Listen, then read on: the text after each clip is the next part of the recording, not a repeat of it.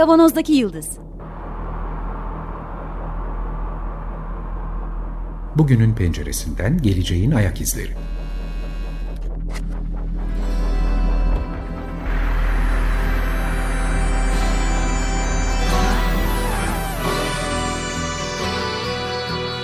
Hazırlayan ve sunanlar İsmail Başöz, Haluk Levent, Mustafa Yılmazer ve Fethiye Erbil. Zorlu Holding Sürdürülebilirlik Platformu Akıllı Hayat 2030, herkes için daha yaşanabilir bir dünya diler.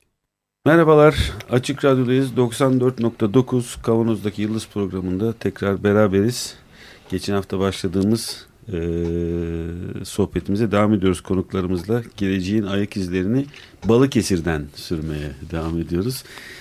Kimler vardı stüdyomuzda? E, psikiyatrist Doktor Sedat İrgil ve e, İlker Yeşilkaya Balıkesir'den İstanbul'a konuklarımız.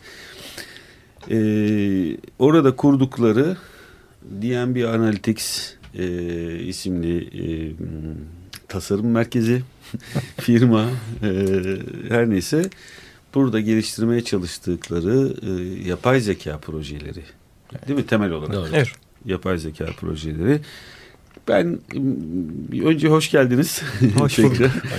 Ee, ben kabaca bir geçen haftayı özetleyeyim neler konuştuk. Ee, Doktor Sedat İlgil 30 senedir e, hekim e, ve psikiyatri alanında çalışırken psikoteknik testlerini psikometri pardon psikometri psikoteknik karıştırıyorum psikometri testlerini ve kendi detaylı e, kayıtlarını dijitalize etmek için e, ve bunu e, yaygın ve kolay her tarafta kullanılabilmesini sağlamak için aslında bahsettiğimiz testler e, dünyada kullanılan geçerli güvenilirliği olan psikometri testleri ve psikologlar tarafından e, yürütülüp yorumları ve tedavisi e, birlikte yapılan e, psikiyatristlerle beraber yapılan testler. Fakat uygulamanın zorluğundan bahsetti e, Sedat İlgil ve dedi ki yani bu, bu zorluğu biraz daha kolaylaştırıp her yerde her şekilde rahatlıkla nasıl uygulayabiliriz diye düşünürken e, İlker Yeşilkaya ile e, tanışıyorlar. E, İlker o zaman Microsoft Trainer'ı Trainer. idi İzmir'de. Ve ya bir dakika buradaki sadece dijitalizasyon değil bu sonuçları yapay zeka ile nasıl okuyabiliriz fikri gelişince şaşırtacak sonuçlara ulaşıp hatta geçen haftadan söylediğimiz lafı tekrar edelim. Ee, hem hızlı bir okuma sağlayıp sonuçlara dair hızlı yorumlama. hızlı yorumlama sağlayıp tabii ki okuma değil sadece yorumlama sağlayıp hem de arkadaş niye 90 soru soruyorsunuz 28 soruda ben zaten bunu anlıyorum diyen bir alet yapay zeka çıktığını görüyorlar. Bunun nasıl yapıldığını tam hala bilmiyoruz değil mi? Yapay zeka bunu nasıl yapıyor? Öğrenen makinelerden bahsediyoruz. Yani sürekli estimate ediyor aslında. Sürekli bir optimizasyon söz konusu. Ee, doğada karıncalar bir engelle karşılaştığı zaman şunu yapmıyor. Biz insanoğlu oturuyoruz, sağa bakıyoruz, sola bakıyoruz, ölçüyoruz, analiz yapıyoruz, hipotez kuruyoruz falan. Karınca çok ikiye ayrılıyor. Sağa doğru gidiyor, sola doğru gidiyor. Bir müddet sonra o sağdan e, uzun olduğu için mesela koku oradan daha fazla gelmeye başlıyor. Sonra hop optimize edip sola doğru bütün küme gidiyor. Yani çok hızlı. E, yapay zeka da bunu yapıyor aslında. Ha, güzel bir tanım oldu. Bu çok güzel evet. bir tanım. Önden bir sürü oturup düşünüp düşünmeye gerek yok. Kibrimizle evet, işte tamam. egomuzla evet. yapacağımız abi deniyoruz ve bunu görüyoruz. Sonra yapay zeka böyle çalışıyor. böyle çalışıyor. Şu masada bu stüdyoda duyduğumuz en güzel tanımlardan biriydi. Teşekkür ediyoruz. Evet, e, geçen hafta bunları konuştuk ama dedik ki topladığımız veriler insanların psikometrik veri, e, test verileri burada çok e, önemli evet. bir noktaya geliyoruz. Kişisel veriler e, giriyor burada. E, fakat program başlarken bir şey söylemiştiniz. Balıkesir'de e, bir de bahsetmemiz gereken bir kurum, kuruluş daha var diye. Onu Şimdi bir... herkes soruyor neden Balıkesir diye. Yaşaması çok kolay ve büyük bir e, e, ekosistem oluşturabildik orada 20-30 kişilik. E, ama bu konuda bize çok destekleyen e, Balıkesir Koskep'ten Deniz Bey. Çünkü ilk teşviklerimiz bize ilk inanan insanlar onlar. Evet, Balıkesir Ticaret Borsası'ndan ki tüm yönetim ve e, Sertaç Bey yani çok Sertaç çok değerli e, çok değerli destekleri oldu. Ayrıca da bizim genç ekibe yani şöyle söyleyeyim e, New York'ta okumuş adam Sunny Üniversitesi'nde koçu bitirip oraya gitmiş adam Hollanda'daki doktorasını bırakıp Balıkesir'e yerleşti yani. Hadi. Tabii. Yani sadece Benim- iki kişi Balıkesirli. aynen. Be- benim asistanım İngiltere'den merit dereceli masterlı falan. İlk zaten şey ya Balıkesir'de çalışacak yeri bu birini bulamazsın. Yani ne bulamayacağım? Benim ekibin yüzde doksan İstanbullu ya. Adam. yani, Yaşaması daha Yani- kolay. Geçen Matematikçi tekrar söyleyeceğim. Ee, sağ olun misafir ettiniz bizi orada. Ee, gördüm. Ee, gerçekten bir apartmanın e, giriş katında e, genişçe bir Hı hı. alanda ama 600 metre. 600 Aynen. metrekare ama e, oda oda bir sürü odadan şey değil. Ama hiç dışarıdan baktığı zaman dışı cam kaplamalı plaza falan filan görünümde olan bir yer değil. Normal bir e, yerleşim e, yeri olan bir apartman alt katında. Pazar günü ziyaret ettiğimizde 10-12 tane e, çalışan e, hepsi de genç pırıl pırıl böyle neşeli, enerjili. Bakmaya kıyamıyorum ya. ben. Evet. Pırıl pırıl çocuklar. Ya pazar günü oradaydılar. Yani ne yapıyorsunuz? Bir ekstra para mı veriyorsunuz? Ama Yok, geçen hafta yani- söylemiştiniz. mi? Aynen bizim hani gerçekten tamamen kendi tercih. Bir bakıyoruz yani sadece pazar değil geceleri yani duruyorlar e, gerçekten bir şeyler üretiyorlar. Çünkü faydalı olduklarını inanıyorlar anlıyorlar yani. E, bunun Evet. da yansıması bu oluyor. Yani 20 kişi 2 var diye çalışıyor. Gece 3'te 5'te kapanıyoruz. Eğleniyorlar demek ki bir yandan. Çok keyifliyiz. Yani. Tabii. Ben onlara da emeklerine de inançlarına da çok teşekkür ederim. Bizim yani e, salsa ekibimiz var. DNB Analytics. E, spor ekibimiz var. Çok eğleniyoruz. E, satranç ekibimiz var. Yani şirketin içerisinde bunlar. Bu Google'da falan filan da böyle şeyler yapıyorlarmış galiba değil mi? Yani, Yani e, biz ama bilmiyorum hani kendiliğinden oluştu. Biz hani, Aa, Google, hani orada da yapıyorlar falan. Bir baktı o bir oluştu. Yani beş kişi salsa yaptı falan. E, hadi e, bir herkes e, ya biz de katılalım vesaire şu bu derken bak oluyor yani. evet neyse. E, biraz önceki soru soracağım. Veriye geçelim. E, evet. e, bu veriler geliyor. Verilere ulaşıyoruz. Gerek e, kendi hastalarınıza uyguladığınız e, testler. Doğru Hı hı. mu? Evet. Ee, kimi zaman da internete e, bir- ortalığa e, sosyal medyaya bırakılan bir takım e, testler ve bunların katılımcıların e, size ulaştırdığı sonuçları alıyorsunuz. Peki bunlar hasta verisi yahu. Yani Şimdi e, ben gireyim eksimde İlker tamamlasın bu konuda daha şey. E, öncelikle e, bu veriler kesinlikle anonim alınıyor. Yani ister fabrikada ister şeyde hasta bir hasta iki ya da fabrikada mavi yaka bir beyaz yaka iki falan gibi. Bu bu verileri biz istemiyoruz zaten. O yani çalıştığımız birimden isim işte ID no bilmem hiç istemiyoruz bunları. İkinci güvence yasalar bizi bağlıyor ve denetime açığız. Bu konuda hem Avrupa çapında hem Türkiye'deki KVK kişisel veri kanunlarına uygun standartizasyonlarımız, denetimlerimiz, dış denetimlerimiz, bağımsız denetimlerimiz, sertifikalarımız var. E, e, veri denetimi e, için pardon e, neydi? Kişisel Güvenlik. verilerin kişisel verilerin korunması güvenlik için uluslararası sertifikalardan bahsettik. Ne bu? Ne demek bu? Taahhüt mü ediyorsunuz siz onları? tüm sistemimizi açık ve buna uygun hale ve denetlemeye açık hale getiriyoruz. Zaten tüm hastalarımızdan, tüm çalışanlarımızdan e, kişisel veri kanuna uygun gerekirse benim verimi silin diye de Hı hı. hani bildirerek 6 sayfa 12 puntonun altına inemiyorsunuz yasa gereği. Hı hı. E, belgeler imza atıyoruz. Bankacı gibi tek tek imza atıyoruz. Ne diyor hasta orada ya da e, Verilerinizi bilimsel çalışma için? dışında kullanmayacağız. Ee, siz istemedikçe kimseye vermeyeceğiz. İstediğiniz zaman bu verilerinizi sildirebilirsiniz. Formunuz buradadır. kabul ediyor musunuz? Evet. Ediyoruz. Örneğin ben işte Verbis'e kayıtlı veri sorumlusu benim kendi kliniğimde. Hı hı. Yani tüm bunlar yasal ve uygun. Ee, ama ben burada ters bir şey söylemek istiyorum. Bunlar yasaya falan uygun ama şu an devlet bu verilerin hepsine sahip. İki noktayı bahsedeyim.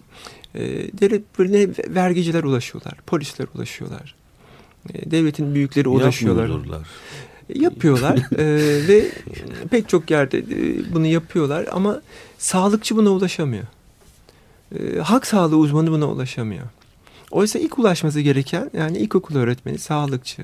Mesela çocuğun nasıl bir ailesi var? Vesaire. Şimdi sa- sağlığı olmayan bir toplumdan nasıl vergi alınır diye soralım değil mi? Halk sağlığına ulaşamıyor ama vergici ulaşıyorsa ilginç Tabii. yani. Kredi kart numaranıza bile ulaşıyorlar. Her şeye ulaşıyorlar yani tüm harcamalarınıza. Bu yüzden hani burada bir yanlışlık var. Hani benim gibi insanlara e, veri dinle taban, dataist falan diyorlar. Bence bu açık olmalı aslında. Çünkü zaten açık. Google'da var, Facebook'ta var, devlette var. Şimdi ben Google, Facebook ve devlet olsam, devletle birlikte çalışsam, bu veriler benim elimde olsa ilk çıkaracağım yasa kişisel veri kanunu olur. Benden başka hiç kimsenin bu güce, bu veriye ulaşmasını istemem. Hmm. Kişisel veri kanunu bizim güvenliğimiz için gibi düşünüyoruz ama aslında başka da bir kontrol E tabii zaten sizde değil yani. Facebook ve Google'da zaten tüm verileriniz. Sağlıkçı da yok, halk sağlıkçı da yok, eğitimci de yok ama şeyde var, güvenlik ve devlette var. Veride tekerleşme diyor aslında. Evet, veride tekerleşme bu yani. Ee, ikincisi e, söylemek istediğim şey, e, İngiltere 240 bin hastanın verisini açtı. No name olarak, isimsiz olarak. ne zaman oldu bu? E, iki yıl önce Hı hı. e, projenizi yazdığınızda veriyorsunuz. Bu, bu inanılmaz ayrıntılı bir şekilde hasta ile ilgili tüm verileri çalışabiliyorsunuz. Çünkü Ama Ahmet'in Mehmet'in değil de hasta, Hasta. 17, hasta 38. Aynen. Ve e, Cumhurbaşkanlığı'nın e, veri bürosu, yeni kurulan veri bürosu, e, e, Türkiye'nin tüm verilerini Nisan ayında açacak. Sadece sağlık değil. Ah. Yani bunu tıpta sağlıkta yapay zeka kongresinde geçen hafta e, bu konudaki en üst düzey insanlar söylediler. E, ve bu çok doğru bir karar. Çünkü e, bu verileri işleyerek devletin işleyişini, sağlıktaki güvenliği, hastalık teşhisini bir sürü şeyi inanılmaz bir noktaya getirebiliriz. Niye yapmıyoruz? Yani güvenlik diye. Bu konuda bir e, benzetme yapıp sözü ilk kere bırakmak Hı. istiyorum. Benim yüzüm bir bilgi ve kişisel veri kanunuyla korunuyor. Kimse benim fotoğrafımı çekemez ve bir yere basamaz. Ama ben de sokaklarda burkayla ve peçeyle dolaşamam. Hı hı. Bunu koruyan yasa. Ama ben de yüzümü gizlememeliyim. Yani tanınabilmeliyim. Hı hı. Bu yaz yani ben o yasayı eğer sizin aleyhinize kullanıyorsam ve bunu kanıtlarsan cezalandır beni. Ama senin lehine sağlıkçıyla paylaşıyorsam ya burada şöyle bir şey söyleyeyim. Ben taradım epidemiyolojik olarak. Hasta 2817'nin kanser olacağını tahminledim. Söyleyecek miyim, söylemeyecek miyim? Söylersem de suçluyum. Nereden buldun beni diyecek. Söylemezsem de ihmalden suçlu Evet. Olabilirim. Ya bu çok Evet. önemli bir sorun yani. Bunu bunu tek başına bizler çözemeyiz ama yani yasa koyucuların bu konuda felsefecilerin yasa koy geleceğin en önemli sorunu felsefe ve etik. E, Yani kesinlikle biz de bu stüdyolarda bunu sık sık gündeme getirmeye çalışıyoruz ama hani bu kadar yaygın hale gelmesi nedir? 20 sene midir?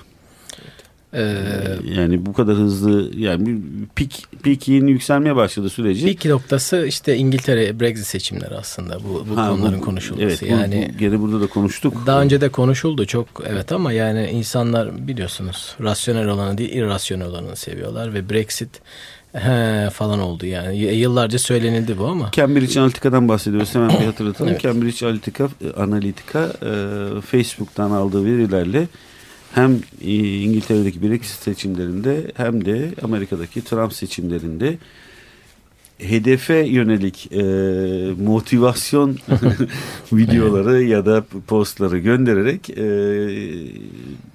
seçime müdahale ettiğini ve her iki taraf her ikisinde de müdahale ettiği tarafın aslında seçimi kazandığını Evet. e, söyleyelim. Yani Trump lehine Amerika'da e, Brexit yani İngiltere'nin Avrupa Birliği'nden ayrılması lehine İngiltere'de e, kullanmıştı. Hı hı. E, sonra birçok insan Mark Zucker- Zuckerberg dahil dahil e, bu konuda ifade vermek zorunda kaldı. Evet. İlk defa orada gördük ki psikografi çıkarılıyordu değil mi? Yani Doğru.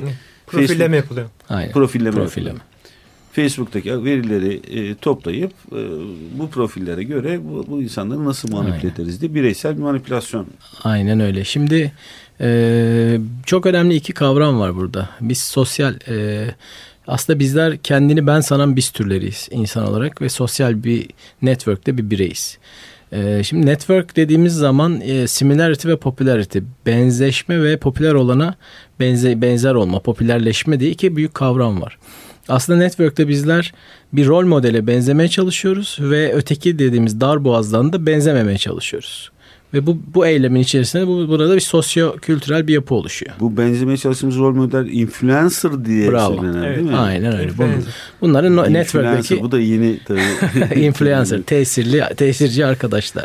Şimdi şey mahallenin havalı mahallenin havalı. abisi ablası hani. Ben burada iş sağlığı güvenliğinden girmek istiyorum çünkü çok kritik. Ee, kişisel veri gri alan harika. E, iş başvurusu yapıyorsunuz. İK sizi ölçüyor. Şimdi artık KVKK'ya göre İK sizi ölçemez. Çok net. Kişisel İK verileri koruma dediğin- kanunu. İnsan kaynakları. Hı hı. E, Sizi ölçemez. Sizin karakter analizini yapamaz. e, Sizi profilleyemez.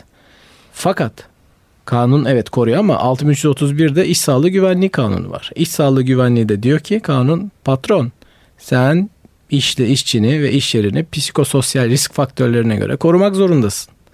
Ve bunu dolayısıyla psikososyal bir profilleme gerektiriyor. Profilleme gerekiyor. Evet. Bunu yapmak zorundasın. Yapmazsan seni, seni cezaevine atarım diyor. E Nasıl olacak? Bayağı cezaevi tabii tabii var. direkt yani o yani ölümlü kazalarda doğrudan yaptırımlar var. E nasıl yapacağız bunu peki? E şimdi ben sosyal bir canlıyım. E, beyinle ilgili en büyük sorun anasognozya deni- deniyor buna. Sorunlu olduğunu tespit etmesi gereken yer sorunlu. yani e, bu, na- ne yapmamız lazım burada? İşte o zaman e, işin içerisine doktor hasta gizliliği giriyor. Yani bu bunlar artık denetlenmeli. Ee, eğer denetlemezsek yani biz bundan kaçarsak bir şeyleri elinde bulunduran belli mekanizmalara karşı kontra strateji yani işi optimize edemeyiz. Bunların tekel yapılarına karşı bir kontra strateji geliştiremeyiz.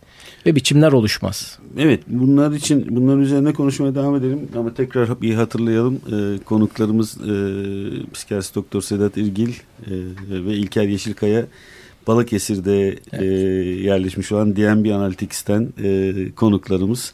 E, orada yapay zeka e, projeleri geliştirdikleri bir tasarım merkezi. Doğrudur. Ee, ARGE çalıştıkları bir tasarım merkezindeler ama bu verileri ama yok ama değil. Evet. Bununla beraber bu verileri işlerken uymak zorunda oldukları bir e, veri gizliliği e, olayı var. Sorumu şöyle soracağım. Bu sadece kişisel etik ya mutlaka uymamız gerekiyor. Bu konuda zaten kişisel bir e, etik seviyesi, bir ahlak seviyesi, bir sorumluluk duygusu vesairesi taşımak zorundayız ama bu herkes de e, güvenilir boyutta olmadığına e, şahidiz. Bu sadece kanunlarla mı konulacak? Kanunlar bunu becerebiliyor mu? Nasıl bir e, organizasyon gerçekleşmesi gerekiyor? Ee, şimdi bu etik dediğiniz kısmı yani benim geleceğim e, benim geleceğim ve hayatım e, birilerinin iki dudağı arasında olmamalı. Bu yasayla korunmalı bence. Hı hı. E, Yasa dışına çıkanı yakalamak ayrı bir şey. Ama yasa olması için de çok sıkı bir hukuk sisteminin bunu denetliyor olması lazım. Hukukçunun da e, bakış açısının, eğitiminin ve felsefenin buna uygun olması lazım. Galiba sorun devletin ve hukukçuların hani o sistemin de henüz buna hazır olmaması. Bu dünyada da hazır değil. İşte biraz önce Evet. bahsettik. İngiltere gibi hukukun kuvvetli olduğu bir yerde Evet. e, bile Yapısı gereği hukuk 2-3 adım geriden geliyor. Önce bir böyle bir skandal olacak ki ondan sonra bunun yasaları gelsin. Ee, ancak şöyle bir şey. Şimdi iş güvenliği ile ilgili biz bunu taradık. Biz, biz iş e, yeri kazalarında, işçi ölümlerinde 6000 yıllık ölümle dünya lideriyiz. Ben bir daha bir, bir daha bir daha alalım. 6000 e, insan ölüyor iş kazalarından Türkiye'de her yıl. Şimdi ben de size etik olarak sorayım. Ee, ben bunları tarayıp %10 azaltabilecek bir sistemim var deyip 600 insanın ö- hayatını kurtarabileceksen ve binlerce insanın da yaralanmasını bunu yapmam mı yapmamam mı etik? Yani sosyal devlet olarak ya da şu ya da bu. bu bunu sadece kuşkuyla paranoyla bana yaklaşırsanız yani hem dünyanın çok gerisinde kalacağız hem de elimizdeki bir olanağı hani e, elimizdeki bir olanağı yitirmiş olacağız. Yani sen elinde sana ben işte bıçak vermeyeceğim niye insanları bıçaklarsın ama ekmeği de kesemiyorum yani. yani hayatımı kolaylaştırmam gerektiğini düşünüyorum. Sıkı bir denetim e, Tabii. örgüsü e, Evet. karşılıklı denetlenen ve ne bileyim iyi bir örgüyle. Bunun çözümü yine internet demokrasisi. Her şey herkes açık olacak. Herkes zaten internette yaptığınız her şey iz bırakıyor. Log kayıtlarına bakacaksın. Kim nereye ne zaman girmiş bileceksin. Bu kadar. Bu blockchain'den bahsediyorsun. Evet. Yani, tabii ki. Değil mi? Ya dön dolaş bu, bu stüdyoda hep hep aynı yere çıkıyor. evet yani e, blockchain e, belki kimi zaman açık kaynak yazılım e, sohbetlerini yapıyoruz burada. Dediğin gibi herhalde bu demokraside internetin kendi içinde her şeyin ortada olmasıyla ancak. Evet. Evet. Başka Değil bir mi? yolu olduğunu düşünmüyorum. Yani bunu sırf yasayla yapamazsınız. Ee, aynı şimdi Almanya'da trafik kuralları falan herkes övüyor ya Avrupa'da. Yasalar var katı, ödünsüz ve istisnasız. Ve vatandaş da bunu ihbar ediyor ya da denetliyor ve buna inanıyor. Bu olduktan sonra sorun yok. Şimdiki hali çok tehlikeli bence. E, şimdiki halinden bahsederken ne diyoruz? Kimi, kimi kimileri gizli, kimileri evet. açık, kimileri kontrolde, kimileri Büyük değil. imkanları olanlar bir şekilde erişiyor. Zaten siz cep telefonunuzda yani iste, iste kullanmayın yani. Hani e, kullandığınız anda siz bu artık e, bu çemberin içindesiniz. E, cep telefonu üreticileri bunların işte Android'ler e, vesaire büyük serverlar, data center'lar bunları kontrol edenler zaten bunu alıyor. Onların hiç derdi yok ki KVKK ile şunda bunlar. Ya, uyuyorlar mı? Uyuyorlar. Ee, yani evet dış dünyada pe- pencerede bir perspektif olarak bunu veriyor ama erişebiliyor.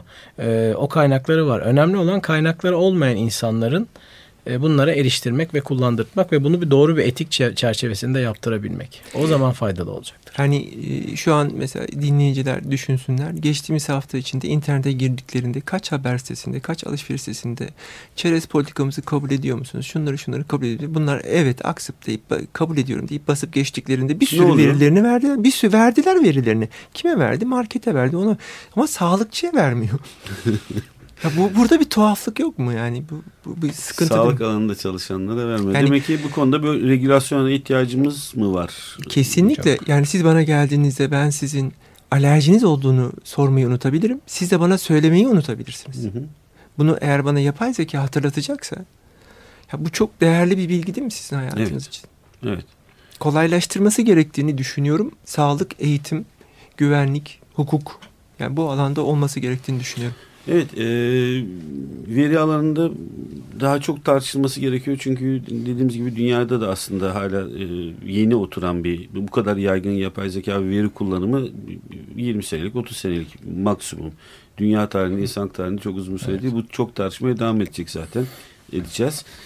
Türkiye'de peki bu tür e, konuyu azıcık değiştirerek Türkiye'de e, bu tür sizler gibi organizasyonların e, şeylerinden haberiniz var mı? Sayılarından neler yapılıyor? Kaliteli işler çıkıyor mu? Çıkması için nasıl yani nasıl bir organizasyon oluşmalı?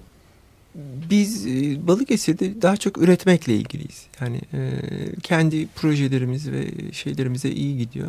Fakat Melih hocamız işte geçen hafta program yaptığımız Nilüfer Köylü hocamız sayesinde bu habitatları, bu ortamları tanıdık ve daha çok kongrelerde falan tanışıyoruz.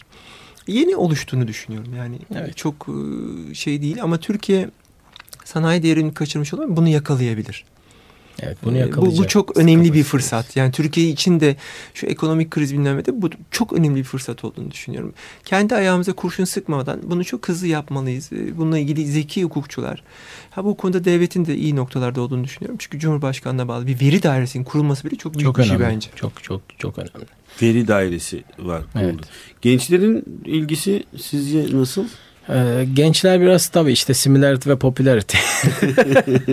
evet robotik kodlama vesaire tabii ki yönelsinler. Ee, ama yani bu iş sadece software koddan değil e, gerçekten bir sorunu bir sorunsalı anlamak o problemi çözmekle alakalı.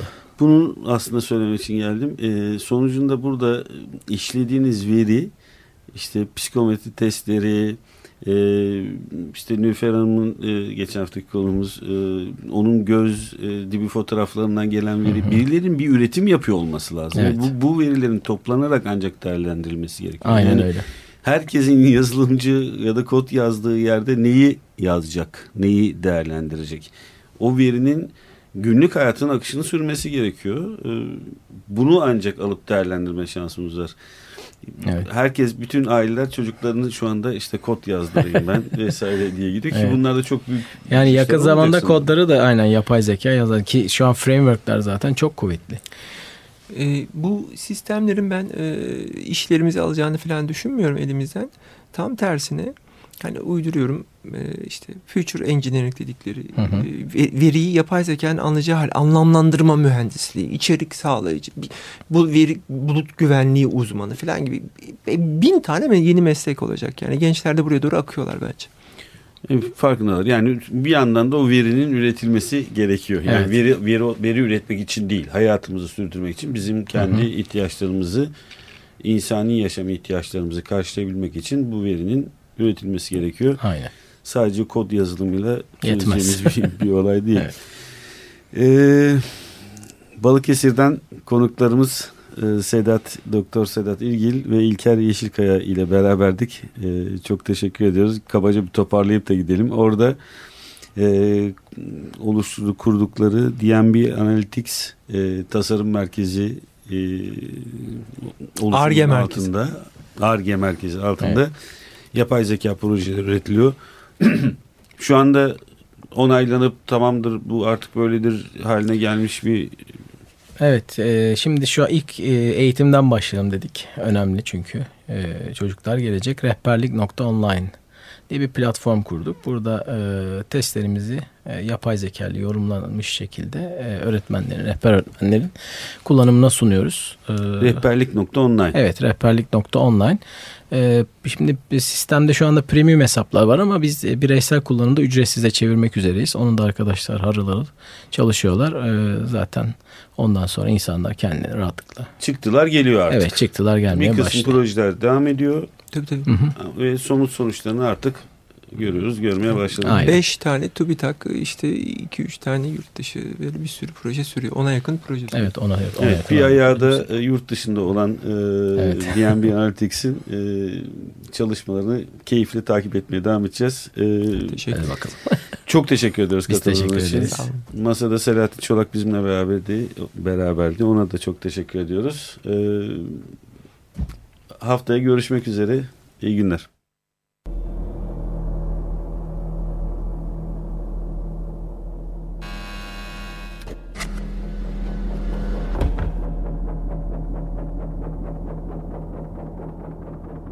Kavanozdaki Yıldız Bugünün penceresinden geleceğin ayak izleri.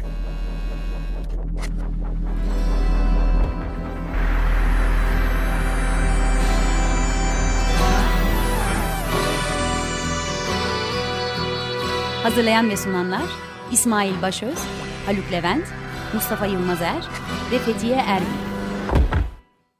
Açık Radyo program destekçisi olun. Bir veya daha fazla programa destek olmak için 212 alan koduyla 343 41 41.